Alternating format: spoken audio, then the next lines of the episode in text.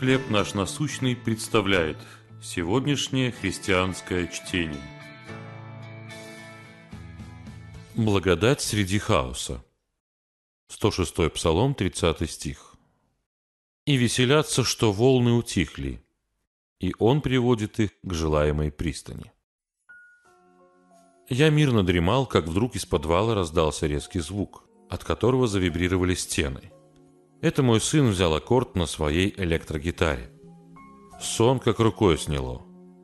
Но несколько секунд спустя зазвучала другая музыка. Дочь начала играть на пианино «О, благодать». Обычно мне нравится, как сын играет на гитаре, но в ту минуту его неожиданный аккорд испугал меня и заставил сердце учащенно биться. И тут же знакомые ноты гимна Джона Ньютона напомнили мне, что благодать процветает и среди хаоса. Какими бы громкими, нежеланными или дезориентирующими не были штормы жизни, ноты Божьей благодати звучат стройно и ясно, напоминая о его неизменной заботе. Библия часто говорит об этом.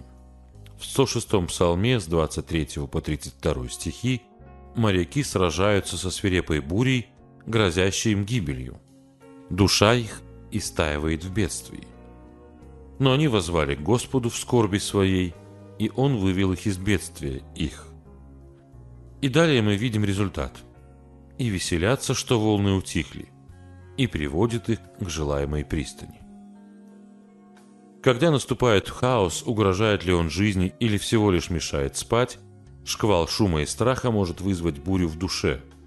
Но если мы доверимся Богу и будем молиться Ему, то испытаем благословение Его присутствия и заботы. Он направит нас к пристани своей неизменной любви. Как Бог приводил вас к своей тихой пристани через других людей? Кому вы сами можете принести такое же ободрение?